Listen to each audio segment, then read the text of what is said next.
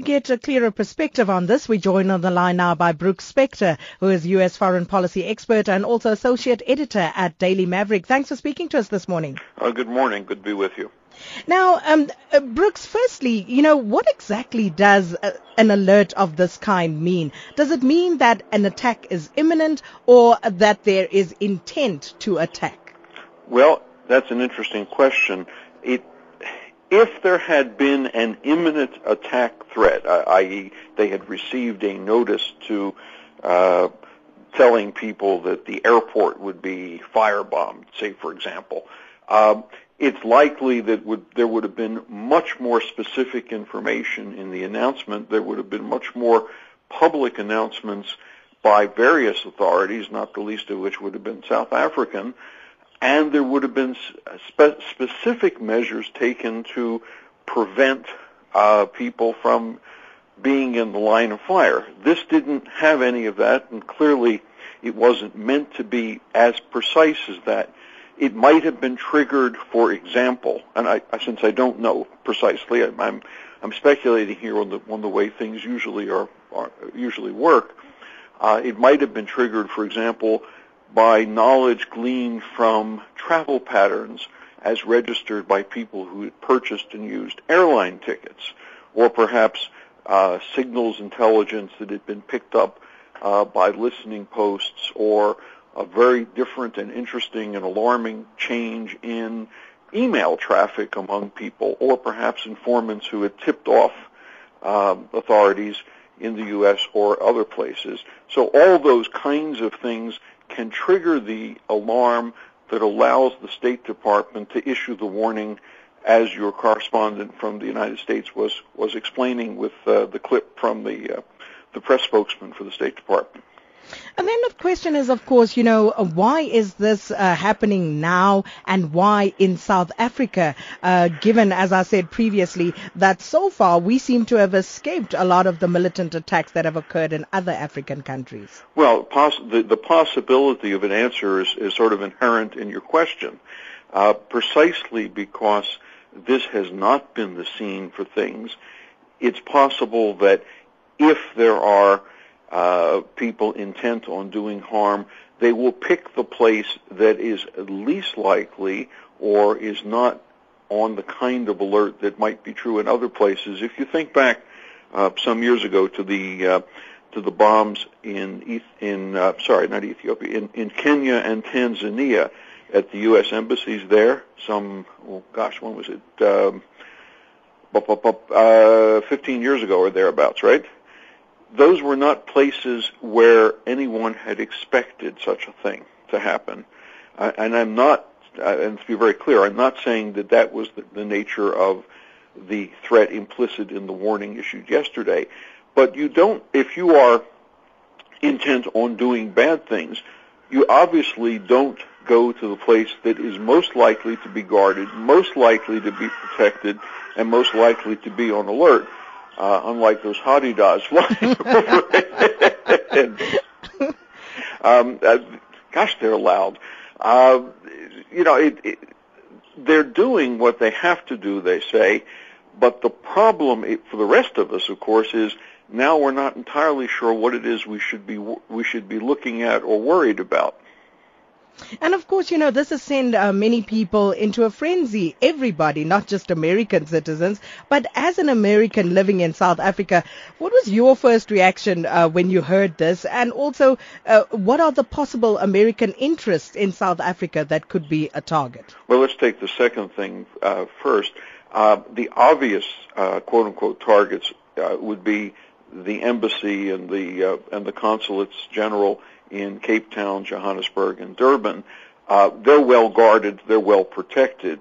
Uh, it's, it is in fact relatively unlikely something could happen there simply because there are so many internal as well as South African uh, security systems that are in place. After all, security of an embassy uh, by by virtue of the international system uh, is at, at the first line of defense, of course, is the host country and South Africa's got a pretty good record in that regard. Um, but in, in answer to this to the other part of your question, um, well, the, the second part of the first part, uh, what other interests? There are, of course, the country is just uh, replete with images and brands and ideas of things American, whether it's companies or or whether it's manufacturers or whether it's stores or billboards or what have you. Um, uh, uh things American are all about us here, and so in that sense, then uh, you know, if you are of such a mind, there's a whole range of potential quote unquote targets. As to how I felt, um, well, I mean, I'm, I'm, you know, you you are taught to pay more attention to your surroundings, but then I, I, I'm always reasonably careful. I, you know, you go into a very large crowd, you at least pay attention, not because I expect a terror threat, but because crowds behave the way crowds behave, uh, which is unpredictable. Um, as to what kind of special measures I would take, uh, nothing more than I would normally do, which is, you know, pay attention to traffic signs and, and all the rest of it, and hope that the authorities, both American and South African, are doing what it is they're supposed to do. Uh, as for the rest of the population, well, of course, a, a bomb has no way of determining who's American, who's Ethiopian, who's Brazilian, or who's American. And to that extent, then we all have to be uh, attuned to the idea that the authorities are actually doing their job and paying attention. And that was Brooks Spector, U.S. foreign policy expert and associate editor at the Daily Maverick. And we are joined on the line now by State Security Minister David Mahlobo. Thanks for speaking to us this morning, Minister. Thank you very much, Sakin, and to all your listeners across the breadth of our country. Minister, should we be scared? You know, what does all of this mean for South Africa? Well, um, we should not be scared. There should be no need for panic. We did actually have been having interaction or, uh, with um, the intelligence services for the Americans like we do with other intelligence services. And uh, in terms of our own assessment and the information at our disposal, there's not any immediate threat that we are facing. But we will continue to do our jobs as we will normally do, not to be complacent. And we want to assure South Africans, including those people who are non-South Africans who are within the Republic, that the, the security agencies for the Republic are actually doing their job.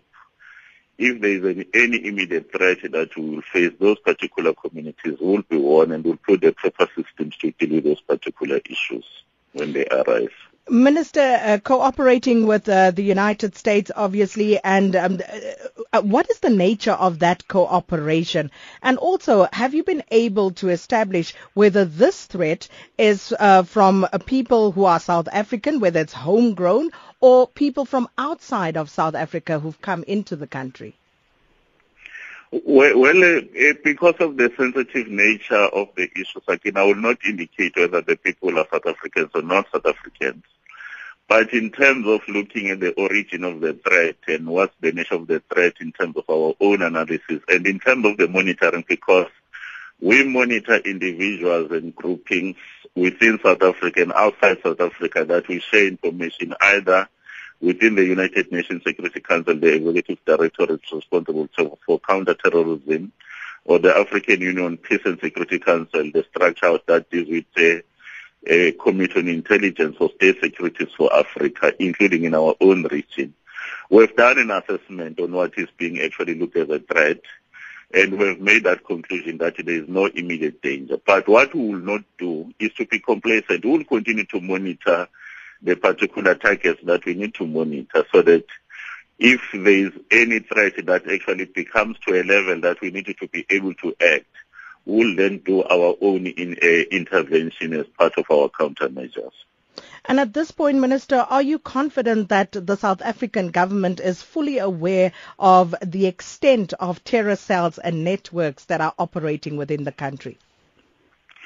Well, as a South African government, we are quite aware, as, we, as I was saying earlier on, we share intelligence information we monitor particular system that South Africa does not become a breeding ground for recruitment, for training, or as a launching pad for any terror attack to any country, any country or individuals or installations.